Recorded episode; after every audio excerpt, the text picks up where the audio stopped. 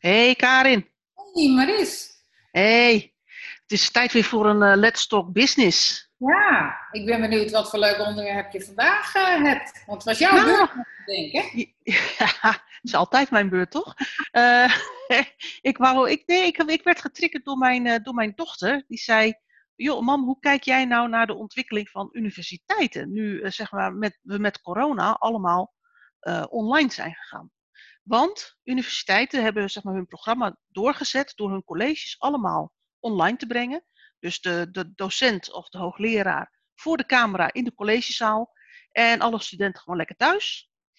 Uh, en je kunt ook terugkijken als het college op een onchristelijk tijdstip, zoals bijvoorbeeld uh, om tien uur s ochtends of zo is. Hè, dan kun je lekker terugkijken.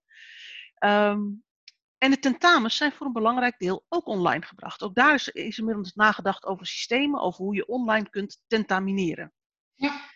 Nou, haar vraag was er met name opgericht van, joh, gaan universiteiten nou weer terug naar, naar fysiek lesgeven? Maar ik, bij mij gaat er dan meteen een ander lijntje meelopen. En dan denk ik van, joh, wat, wat, wat betekent dit nou eigenlijk voor de positionering en de concurrentiepositie van, van universiteiten? Ja. Misschien kun je je nog herinneren dat een aantal jaren geleden, nou ja, laat het zo zeggen, toen ik studeerde, uh, werden bij ons de colleges allemaal in het Nederlands gegeven. Oké, onze boeken waren voor 80% Amerikaans, hè, want dat, dat, dat, ik, ik heb economie gestudeerd en economie was toen al een belangrijk uh, door uh, Anglo-Saxisch taalgebied gedreven vak. Um, maar de colleges zelf waren allemaal in het Nederlands. Ik heb geen enkel college in het Engels gehad. Gewoon een beetje bij zijn naam noemen. Alles wat in het Nederlands gedaan. Hoorcolleges, werkcolleges, tentamens deden we in het Nederlands. Gewoon aan een Nederlandse universiteit. Als je nu naar een universiteit gaat, wordt alles in het Engels gedaan. Er staan Nederlandse hoogleraren uh, in hun beste Nederlands-Engels, zal maar zeggen, uh, college te geven aan Nederlandse studenten, die dan uh, in het Engels aantekeningen moeten maken, Engelse boeken bestuderen, maar dan ook weer in het Engels hun tentamens moeten doen. En dat de reden daarachter was dat er uh, in hoge mate uh, aansluiting gevonden moest worden bij de internationale wetenschappelijke ontwikkeling. Ja. Nou had ik het idee dat ik dat tijdens mijn studie ook al kreeg, maar dan werd het zeg maar, dan lazen we een Engelstalige tekst uh, die net gepubliceerd was en die bediscussieerden we met elkaar in het Nederlands. Ja. Maar dat gebeurt dus nu allemaal in het Engels. Kun je wat van vinden? Hè? Daar, daar zijn ook heel veel mensen die daar wat van vinden. Maar het, het, het is een feit, dit, deze ontwikkeling is ingezet. Maar nou hebben we corona. En dat hebben we niet alleen in Nederland, dat hebben we wereldwijd. Dus Nederlandse universiteiten zijn digitaal gegaan, maar dat zijn ook de Duitse universiteiten en de Franse universiteiten, de Chinese universiteiten, de Amerikaanse universiteiten, de Engelse universiteiten, zijn allemaal online gegaan. En allemaal in het Engels. En nou is mijn vraag, wat heeft nou zo'n besluit, wat, wat je jaren geleden genomen hebt, eigenlijk uh, vanuit interne overwegingen, wij willen uitstralen dat we up-to-date, state-of-the-art wetenschap en aangesloten zijn. Wat heeft dat nu voor consequenties als je praat over concurrentiepositie en de toekomst, het toekomstig bestaansrecht van onze Nederlandse universiteiten? Ik ben heel benieuwd hoe jij daarnaar kijkt. Mooie stelling. Nou ja, in aanvulling daarop, de overweging was uh, om nog even helemaal compleet te maken, uh, niet alleen die wetenschappelijke, maar ook de commercieel zeer interessante trek van buitenlandse studenten naar Nederlandse universiteiten. Ja. En wat je nu een beetje gaat zien volgens mij, want ik vind het een heel erg leuk onderwerp waardoor jij uh, getriggerd werd. Wat je nu een beetje gaat zien, is volgens mij datgene wat voorheen een kans was, namelijk de trek van die buitenlandse studenten, een bedreiging wordt voor die Nederlandse universiteiten. Namelijk, ze gaan in één keer meedoen op de, op de, op de wereldmarkt van internationale scholing. Mhm. En als je dan naar een hoogleraar kan uh, luisteren met, uh, vanuit steenkolen Engels, of je kunt je inschrijven voor een course op Harvard of Cambridge of noem maar wat, ja, dan lijkt het me toch aanlokkelijker om voor Cambridge, Harvard of Oxford te gaan. Ja, en, natuurlijk zeg maar in de oude situatie, toen we nog gebonden waren aan fysieke colleges, had je altijd nog de reisafstand. Hè? Uh, en, en, ja, laten we wel zijn, mensen hebben toch de voorkeur, of, of ze zoeken het heel ver, bewust heel ver buiten huis. eh, zodat ze zich ergens anders kunnen vestigen, andere cultuur kunnen ervaren. Of mensen blijven toch bij uitstek bij iets wat ze al kennen. Ja. Dat betekent dat eh, als je kijkt naar de aantrekkingskracht van Nederlandse universiteiten uh, op, op buitenlandse studenten, is die eigenlijk heel minimaal. Er zijn wel uitwisselingsprogramma's, hè? dus dat wordt door de eigen universiteit gepromoot, dat je naar een ander land toe gaat. Zo komen er ook uitwisselingsstudenten terug naar Nederland. Maar een van de weinige universiteiten in Nederland die, die echt zeg maar, autonoom buitenlandse studenten aantrekt, is de Universiteit in Maastricht. Ja. En dat gebeurt met name omdat daar zeg maar, het bedieningsgebied, uh, het buitenland heel dichtbij is. Ja, klopt. Ja. En, en, en als je nu zeg maar vanuit, uh, uh, nou ja, ik, ik noem het maar, elke, elke studentenkamer in Nederland internationaal bij de beste universiteiten vakken kunt volgen, ja, dan blijf je dicht bij huis. Je ja. kunt gewoon lid worden van je lokale studentenvereniging.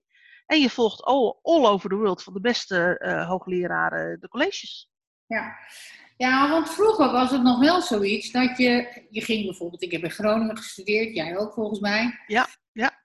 Dat een onderdeel van je academische vorming toch ook het academische leven was. Hè? Je ging op kamers daar en je ging bij een studentenvereniging en je deed studentensport. Of, uh, ja, dat is allemaal, is allemaal nooit verplicht onderdeel geweest van het curriculum, hè? Nee, nooit verplicht onderdeel, maar wel onderdeel van het beleving. Van de beleving om ja. te gaan studeren. Ja. En uh, de vraag is ook of dat tegenwoordig uh, nog zozeer uh, daar onderdeel van is. Wat ik om me heen zie, is dat, dat veel meer van de jonge studenten, ook omdat het niet meer mogelijk is om hoeveloos maar, maar uit te stellen. Hè? Dus het academisch systeem van het doorlopen van de studie is veranderd. Wat maakt dat je ook uh, minder, uh, dat het minder interessant is om extracurriculele activiteiten te gaan doen, om het zo maar te zeggen. Ja, aan de andere kant, hè, als je bijvoorbeeld het lid van een studentenvereniging ziet als een extra curriculumactiviteit, dan is dat juist weer ongekend populair omdat ja. in die studentensteden over het algemeen een enorm tekort aan, aan studentenwoningen zijn en kamers zijn. En studentenverenigingen daar al een, een behoorlijk aantal jaren geleden zwaar in hebben geïnvesteerd door huizen te kopen. Ja. En op het moment dat je lid wordt van een studentenvereniging, je gegarandeerd ook een woonplek hebt. Ja. En, en die, die hebben dat, ja, denk ik dan, als je puur praat over strategische keuzes, die hebben een hele mooie strategische keuze gemaakt, die hun eigenlijk uh, veilig stelde van toekomstig bestaansrecht. Ja. En bedoel, toen, toen ik ging studeren, toen, uh, ja, we deden dan zo'n introductieweek en dan ging je bij alle studentenverenigingen langs. En, en behoudens het feit dat bijvoorbeeld het koor een aantrekkingskracht heeft op een bepaalde, bepaald soort student, die daar ook van huis uit vaak al op, uh, op, nou ja, op gewezen is dat dat toch wel heel belangrijk is om daar lid van te zijn. Maar voor de rest waren studentenverenigingen waren eigenlijk niet zo verschrikkelijk, hadden niet zo'n enorme aantrekkingskracht van, van mijn eerste jaar, mensen die direct, die in mijn introductieperiode zaten, die direct lid zijn geworden van een studentenvereniging. Nou, dat zijn, dat zijn er maar een handje vol, die gingen allemaal naar het koor. En de rest keek eerst even de kat uit de boom. Want je ging ook al naar een vreemde stad en je ging studeren en op kamers. En moet je maar even zien wat er allemaal op je afkomt. Als ik nu kijk, hè, als, als, oh, kijk naar mijn kinderen, maar ook mijn, uh, mijn, uh, mijn neven en nichten. Die gaan studeren daar is, staat het buiten kijf, die worden lid van een vereniging. Want dat is je toegang tot een, uh, tot een studentenkamer. Ja. Dat klopt. Dat is, dan, dat is dus, uh, als je praat over extracurricular activiteit, dan, uh, dan, dan is dat daarmee eigenlijk steviger geborgd dan ooit. Ja. Maar ehm, zie jij de toekomst en, en het onderdeel van academische vorming, zoals wij dat vroeger zeg maar ondergingen, zie je dat op dezelfde manier gestalte krijgen nu die universiteiten veel meer internationaal toegankelijk worden gemaakt? En zie jij daar ook een bedreiging voor, nou laten we het maar even bij de naam noemen, de Rijksuniversiteit Groningen, ik noem maar even wat. Nou ja, kijk, en, en de ene kant, uh, uh, ja, ik ben natuurlijk positief van aard ingesteld, hè, dus zie ik mogelijkheden? Ja, absoluut. Nee, laten we even teruggaan naar de vraag. Is internationalisatie belangrijk voor een uh, universiteit zoals bijvoorbeeld de Rijksuniversiteit Groningen? Ja, dat denk ik wel. Hè, want het is aantrekkelijk voor studenten die uh, gaan studeren in Groningen, dat Groningen uitwisselingsprogramma's heeft. Ja. Hè, ondanks het feit dat maar een fractie van de studenten daar gebruik van maakt. Um, en, en zeg maar, samen met die uitwisselingsprogramma's, dat Nederlandse studenten via de universiteit naar het buitenland kunnen, komen er ook internationale studenten weer terug naar Nederland. Is, komt dat altijd de kwaliteit van de opleiding ten goede? Ja, dat is nog maar de vraag. Eh, op het moment dat ik een uitwisselingsprogramma heb met een universiteit in, uh, in China, uh, dan moet ik ook wel heel goed weten wat er op die Chinese faculteit op dat moment gedoseerd wordt. Om te weten of dat goed aansluit bij wat ik in Nederland al geleerd heb aan de studenten. Als je de universitaire vorming breed pakt, dus niet alleen maar gaat over de kenniscomponent, maar ook over uh, houding en gedrag, hoe sta je in de wereld, wat maak je aan persoonlijke ontwikkeling door, dan denk ik dat het helemaal niet zoveel uitmaakt wat zo iemand daar leert. Het, alleen al het feit dat je een semester op eigen benen staat in een compleet andere cultuur, zonder je eigen kringetje. Dus je moet nieuwe contacten leggen, je moet een nieuwe weg vinden, je, in een andere taal, in een compleet andere stad, uh, waarvan je misschien ook de taal niet spreekt en laat staan ook nog niet leest. Ik denk dat dat enorm bijdraagt aan academische vorming. Zoals, zoals je als academische vorming breed benadert, hè? Mhm. Ja, en de vraag is even, als je nou kijkt naar de, naar de toekomst, hè, als al die colleges online blijven, dan ga ik dus ook niet meer naar China voor het volgen van zo'n vak. Nee. Want dat doe ik in principe gewoon hier vanaf de, de tweede etage. Uh, kan ik inloggen op een universiteit en kan ik uh, gewoon een, uh, een, een vak volgen in uh, Peking of in uh, Shanghai of hè, welke universiteit ik dan ook zou willen kiezen. Precies. Dan op, op dat moment wordt opeens de inhoud van het vak wel weer relevant. Ja. En het zijn, het, ik noem het maar, het zijn, het zijn uh, compenserende vaten. En als we praten over vorming, ja, laten we wel zijn, wij zijn natuurlijk al lang van het adagium af. Dat academische vorming alleen gaat over het naar binnen stampen van kennis. Ja. En ah, we hebben een beller. uh, wat, wat, nee, wat, wat ik denk dat we, uh, en dat zullen misschien ook universiteiten veel meer aandacht aan moeten besteden, is uh, dat het over meer gaat dan alleen de kenniscomponent. Ja. En dat is natuurlijk de afgelopen decennia wat ondergesneeuwd als het gaat over universiteiten. Dat waren leerfabrieken, ja. wetenschapsleerfabrieken. Um, en ik denk dat daar de nadruk wat vanaf gaat, want laten we wel zijn, in het internationale competitieve schema, is de vraag of wij die strijd überhaupt kunnen winnen. Nou, ik denk dat waar een klein land groot in kan zijn, klein land. Kijk, als je, als je nou kijkt naar uh, Finland, dan uh, loopt die uh, in het kader van succesvol ontwikkeling op verschillende niveaus al. Hè? Vanaf, vanaf de basisschoolleerlingen, zo door de middelbare schoolleerling, hebben die een systeem ontwikkeld. Ook door de afstand die ze daar kennen. Overigens eh, heeft Zweden dat ook. Waarin ze al heel lang heel succesvol met afstand op onderwijs werken. Ja. Wat betekent dat uh, doorgaans hè, dat die, die kenniscomponent veel uh, minder aanwezig is. Hè, maar het met name zit ook op toepassing, vaardigheden en ontwikkeling verder redeneren. En uh, daar waar in Nederland altijd werd gezegd van ja, wij zijn een kenniseconomie, dreigen wij nu wel, hè, want wat ik zie bij de universiteit is dat ze feitelijke vertaling van het curriculum wat ze al hebben altijd live gaven, uh, en dat nu digitaal zetten of digitaal brengen.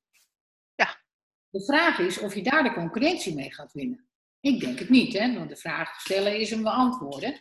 Ik denk het niet. Ik denk dat er hele andere uh, facetten aan het digitaal onderwijs zitten. Zeker op internationale scope. Wat maakt dat jij weer een onderscheidend, een onderscheidend criterium hebt binnen die enorme wereld van academisch onderwijs. Zoals? Dat weet ik niet, maar ik denk wel dat de academische wereld zich in Nederland moet, moet, moet, moet, moet heruitvinden.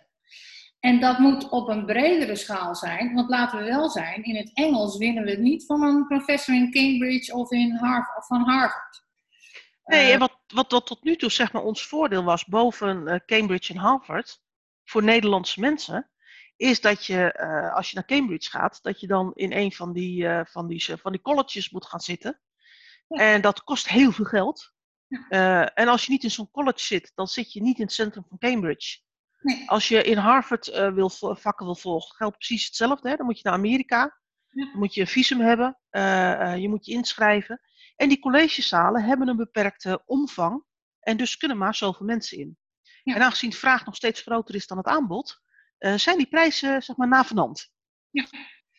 Maar als zo'n Harvard-hoogleraar voor de camera gaat staan, dan maakt het opeens niet meer uit of er 50, 150, 500, 5000, 50.000 mensen meedoen aan dat college. Exact. En, en dan, daarmee wordt dat hele, hele spel van vraag en aanbod, dat wordt, dat wordt rigoureus opgeknikkerd. Ja, precies. En als het dan alleen gaat over kennis, ja, je, je weet hoe ik erin zit. Dat, die, die discussie uh, hebben wij gelukkig niet vaak, omdat, uh, omdat jij uh, zeg maar op dezelfde lijn zit als ik. Maar wij, wij zeggen ook altijd, hè, als, je, als je kennis wilt gebruiken, dan moet je terug naar de bron. Dus het is heel erg mooi om in een boek van een Nederlands auteur te lezen over de theorieën van Porter. Maar als je echt wil weten hoe Porter erin zit, moet je het boek van Porter openslaan. Ja, absoluut. Of je moet, of je moet met Porter in gesprek gaan, hè, zoals wij hebben gedaan. Maar het is, het is uh, je, zoveel mogelijk terug naar de bron. Ja, en, en die bron, ja, klinkt lullig, zit toch meestal in het buitenland. Ja. Zie jij nog een toekomst voor Nederlandse universiteiten? Ja, ik zie wel een toekomst voor Nederlandse universiteiten. Ik denk dat er een toekomst is voor Nederlandse universiteiten daar waar het gaat over uh, uh, toepassing binnen de Nederlandse cultuur. Dus, dus het Nederlandse sausje. Ja. Uh, ik denk Nederlandstalig. Ja. Uh, en ik denk daar waar het toch gaat over individuele begeleiding. Ja. Want daarvoor wil je in principe dichtbij zitten. Het is niet voor niks dat, dat bij de opzet van de Vaststuk MBA wij gekozen hebben voor het concept, ik noem het altijd maar heel, uh, heel denigrerend, studeren aan de keukentafel. En dat kan je eigen keukentafel zijn omdat je thuis studeert, maar het kan ook onze keukentafel zijn omdat je bij ons aanschuift en er gewoon direct contact is en je direct kunt praten over. Ja. En ik denk dat daar, dat daar echt nog wel concepten zijn die, die je in, als Nederlandse universiteit kunt, kunt blijven uitrollen. Ik zit overigens ook te wachten op de eerste universiteit die komt met een concept. Je kunt all over the world vakken volgen binnen een bepaald curriculum.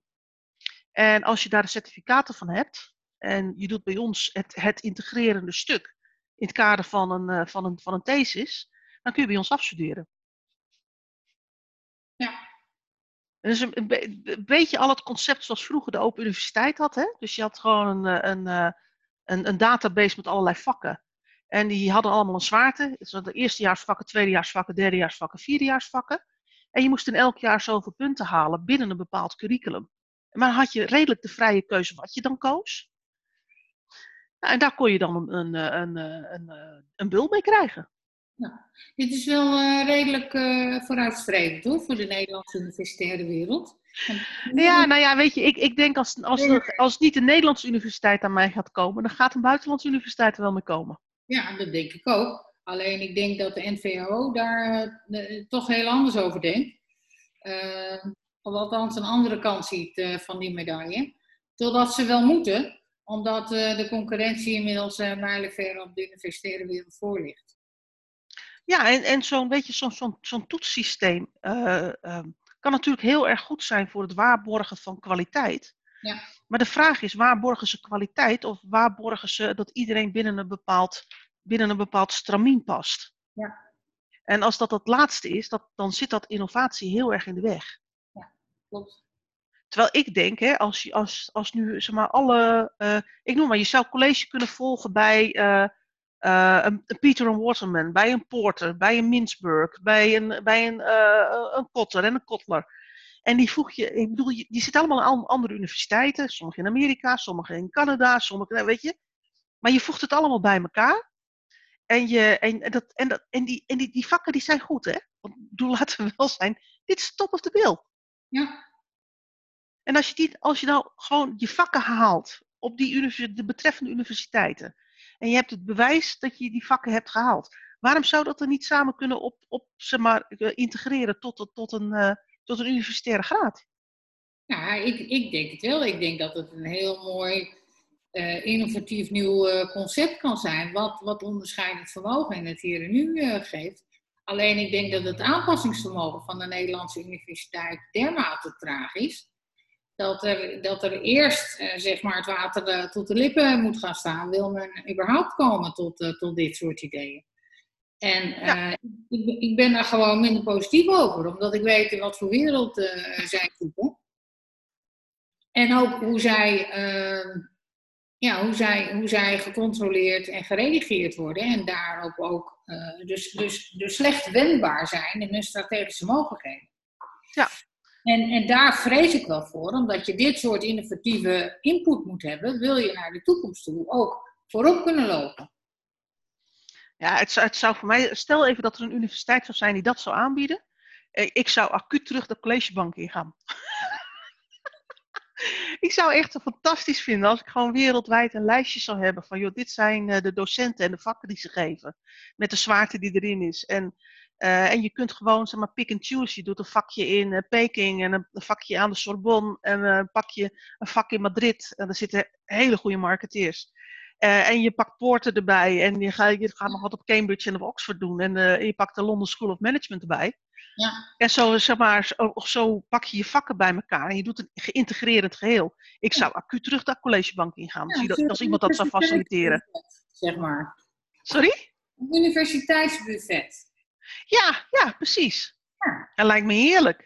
Ja. En dan hoef je, hoef je niet naar die vervelende mooks. Hè, die, die, wat dat is zeg maar. Dat, dat, dat is ook, ook iets wat natuurlijk heel erg knabbelt aan dat universitaire systeem. Dat zijn die mooks, die, die mass online courses. Ja. Uh, nou, die zijn, die, er zijn een aantal van die platforms die dat, uh, die dat faciliteren. Kwaliteit is over het algemeen om te huilen. Nou ja, dat, dat, nee, dat zeg, ik, dat zeg ik niet goed. Kwaliteit zal best goed zijn. Maar ik ben al, uh, zeg maar, uh, op heel veel facetten van dit vak weet ik al het een en ander. En dan denk ik, het zijn wel allemaal, eigenlijk allemaal beginnerscursussen. Mm-hmm. En, en dat zou je gewoon, uh, de interactie is nieuw. Um, maar als je de interactie zou kunnen houden en je zou ook de gevorderde, de gevorderde courses, zeg maar, online kunnen aanbieden aan een breed publiek wereldwijd. Ja, ik, ik denk dat zou echt, dat zou ja, kikken. Ja. ja.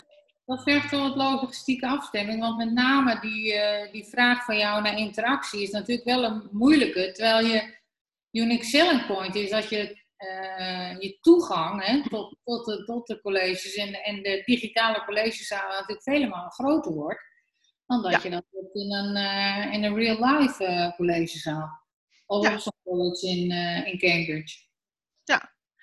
En als we het nou hebben over academische vorming, hè? nog even mm. los van die kenniscomponent. Wat vind jij dan nog elementen van academische vorming? Ik vind uh, ethiek een element van academische vorming. Ja. Maar ook filosofie.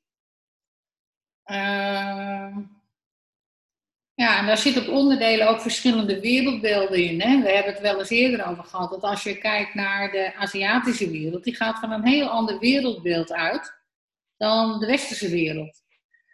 Wat maakt dat uh, dingen die voor Aziaten volstrekt normaal zijn, uh, voor ons bijvoorbeeld een schending van de mensenrechten is.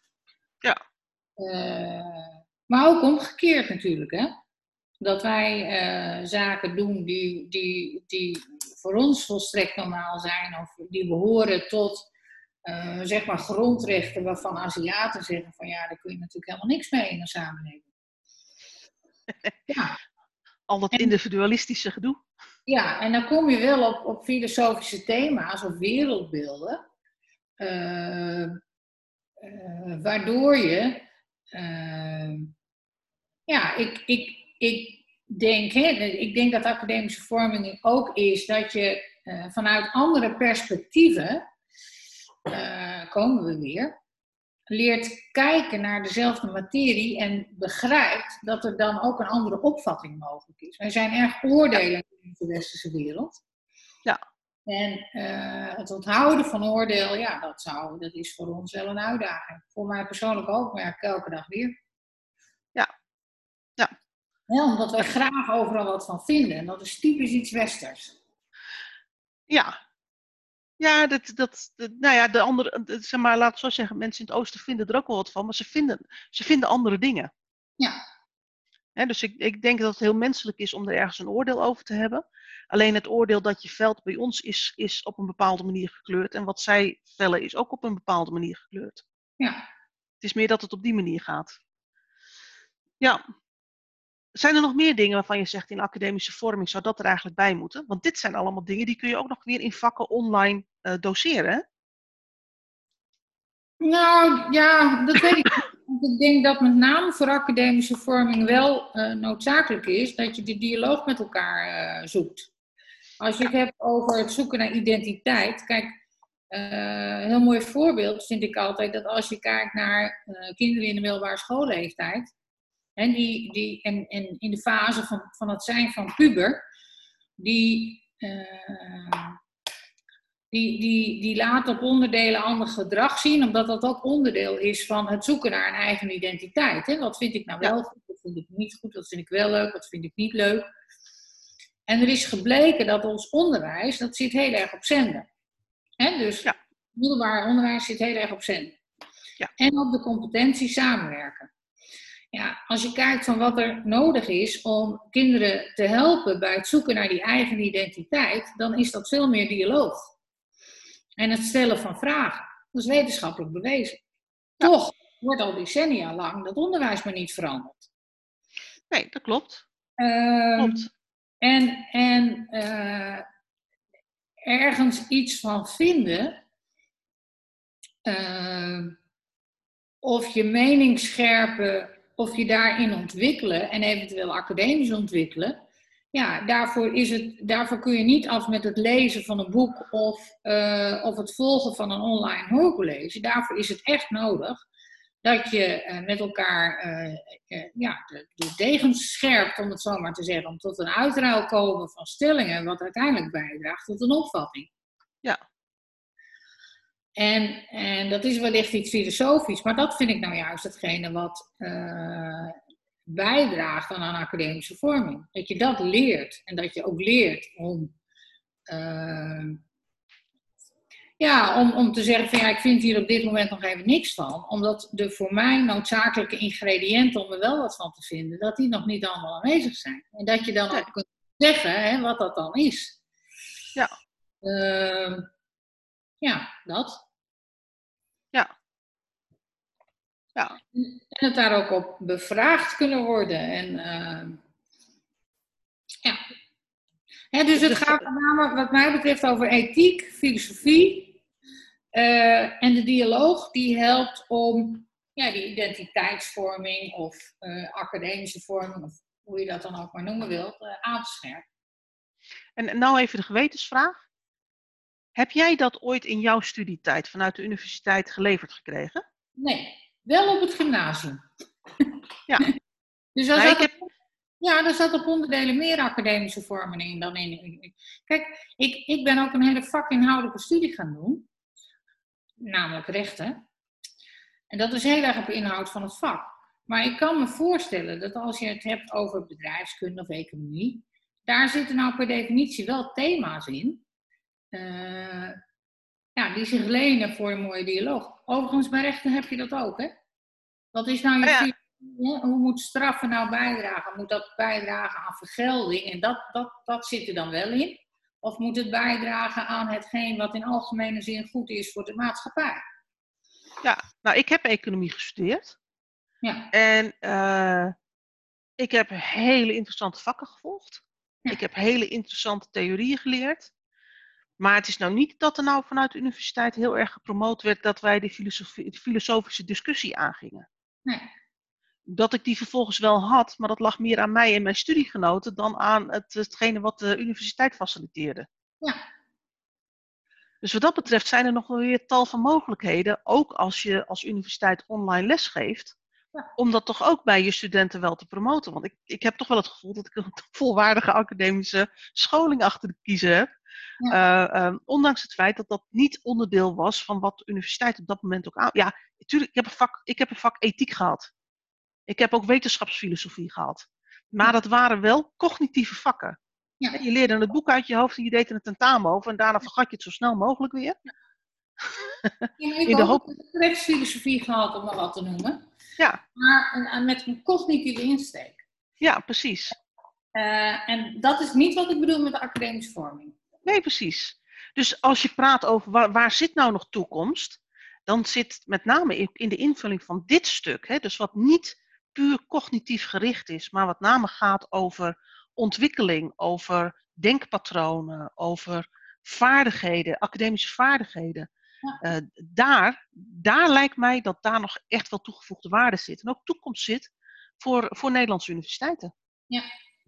Nou, lijkt me een mooi einde van Lijkt eh, ook. eh, Let's Talk Business. Hebben we toch de universitaire wereld weer eh, opnieuw uitgevonden. Zullen ze blij mee zijn? Ja, nou, we moeten het zien. Maar, maar ik denk, nou, dit moeten we maar eens gaan volgen. Ja. Ik, ik denk dat ze het heel moeilijk krijgen. Als, dit, Ja. als, dit, als we niet teruggaan naar een soort van oud. En die digitalisering in de samenleving, wat, wat ik denk, gewoon door gaat zetten. Dan hebben we echt, echt iets nodig om zichzelf opnieuw uit te vinden. En, eh, Dat denk ik ook. We gaan het, we gaan het zien, eh, Karin. Zo is het. Hey, dank voor nu? Doei. Doei. Hey,